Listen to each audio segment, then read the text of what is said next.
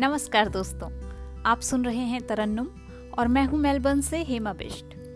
आज मैं आपको सुनाऊँगी एक उभरते इंजीनियर के हाथों, एक फिलिप्स के टू इन वन के सत्यानाश होने का किस्सा।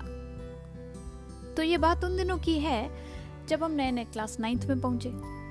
उसी साल मम्मी पापा को लगा कि अब हमें पॉकेट मनी भी दी जानी चाहिए।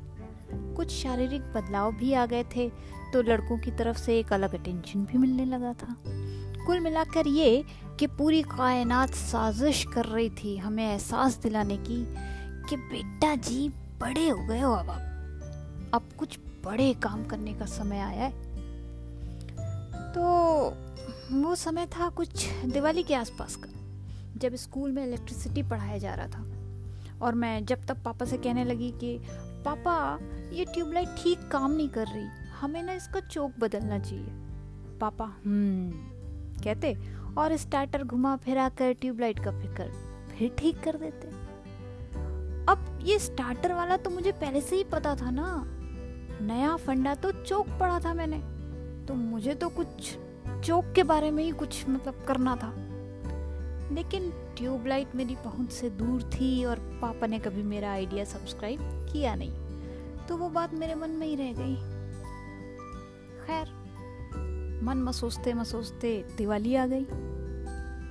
अब ये मेरे लिए एक बहुत बड़ी अपॉर्चुनिटी थी। क्या था कि हर बार दिवाली पे पड़ोस के एक भैया आकर घर पे लाइट्स की झालर लगाते और पूरे समय ऐसे रुतबे से कहते, दूर रहो करंट लग जाएगा, देखते नहीं यहाँ सब बिजली का काम हो रहा है। मतलब भरपूर एहसास दिलाया जाता कि अभी बच्चे हो तुम। ये बड़े लोगों का काम है, बहुत जाबड़ एकदम धाकड़ टाइप्स अब ट्यूबलाइट के मामले में हमारी चौक हो ही चुकी थी। हमने सोचा इस फ़ील्ड में हाथ पैर मार लेते हैं। हमने ऐलान किया, इस बार सारी झालर हम खुद टेस्ट करेंगे और हम ही लगाएँगे भी। अब हमारे पास electricity AC DC parallel series ampere resistance watt voltage ये सारी जानकारी है। और ये जो भैया हर साल लगाते हैं ना, ऐसा भी कोई विरला काम नहीं है। हम भी कर सकते हैं। पापा, मम्मी न जाने क्या सोच के तैयार हो गए। हमने भी बड़ा मन लगा के वो काम किया, बल्कि पूरे दिन कोई और काम किया ही नहीं। सुबह से झालरें फैलाकर बैठ गए और टेस्टर हाथ में लिया, लग पड़े। कई फ्यूज बल्ब चेंज किए। कुछ इधर जोड़ा जाड़ी की और भाई झालर चकाचक हो गई। हमारी थाक जम गई घर में। ऐसा लगा कि मम्मी पापा की नज़रों में भी इज़्ज़त बढ़ गई हमारी। इससे हमारे हौसले और बुलंद हो गए। और शायद हाइट भी कुछ सेंटीमीटर बढ़ गई थी। हम्म, हाँ हाइट भी बढ़ी थी। कुछ सेंटीमीटर हाइट भी बढ़ गई थी। बहुत दिनों तक संतुष्टि रही हमें लेकिन फिर इंजीनियरिंग का कीड़ा गुलगुलाने लगा।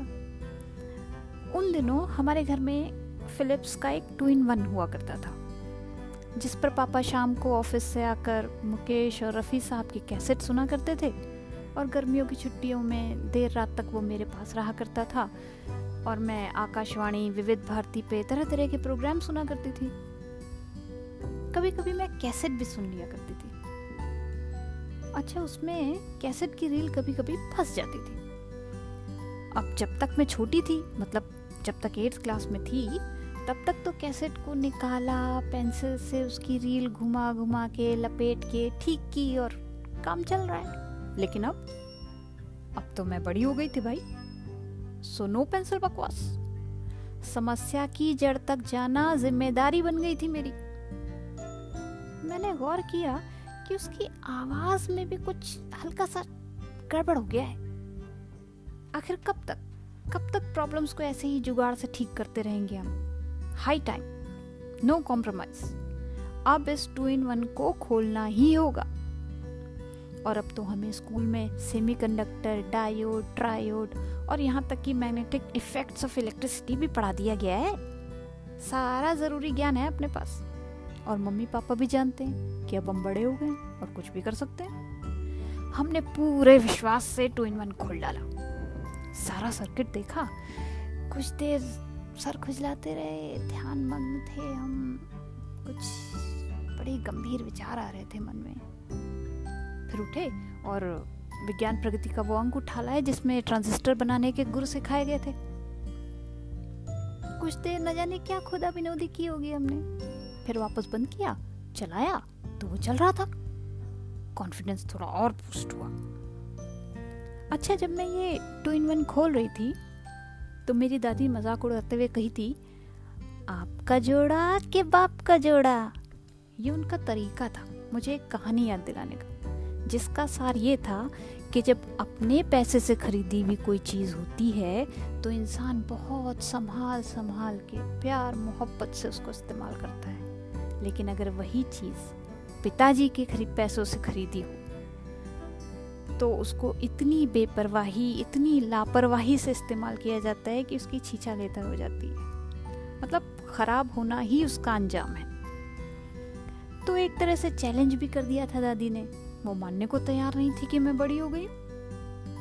मैंने टू इन वन चलाया और फिर दादी की तरफ़ देखा। आँखों ही आँखों में कहा, अब पूरे इंजीनियर हो गए हम। कुछ भी खोलकर चुटकियों में यूँ यूँ ठीक कर सकते हैं। देखो, पापा की खराब चीज़ भी ठीक कर दी हमने। खैर, दो दिन तक खुश रहे। फिर लगा, यार, ये टू इन वन की आवाज़ इतनी भी बढ़िया नहीं आ रही। कुछ करना चाहिए। लो, एक बार फिर से टू इन वन खोलकर बैठ गया। फिर कुछ छेड़छाड़ की। अब तो ये आए दिन का काम हो गया था। मुझे उसमें कोई ना कोई कमी नज़र आ ही जाती थी। मैं उसे खोलकर बैठ जाती। आखिरी बार जब वो ठीक होकर बजा था तो जो गाना उसमें बजा था, वो था, आपकी नज़रों ने समझा, प्यार के काबिल मुझे, दिल की है धड़कन ठहर जा, मिल गई मंजिल मुझे। और सचमुच ही, अगली बार उसकी धड़कन ठहर गई। बेचारे टू इन वन ने बहुत सहा और आखिरकार एक दिन उसने हाथ जोड़ ली घुटने टेक दिए, हमसे ना हो पाएगा दीदी, हमसे ना हो पाएगा।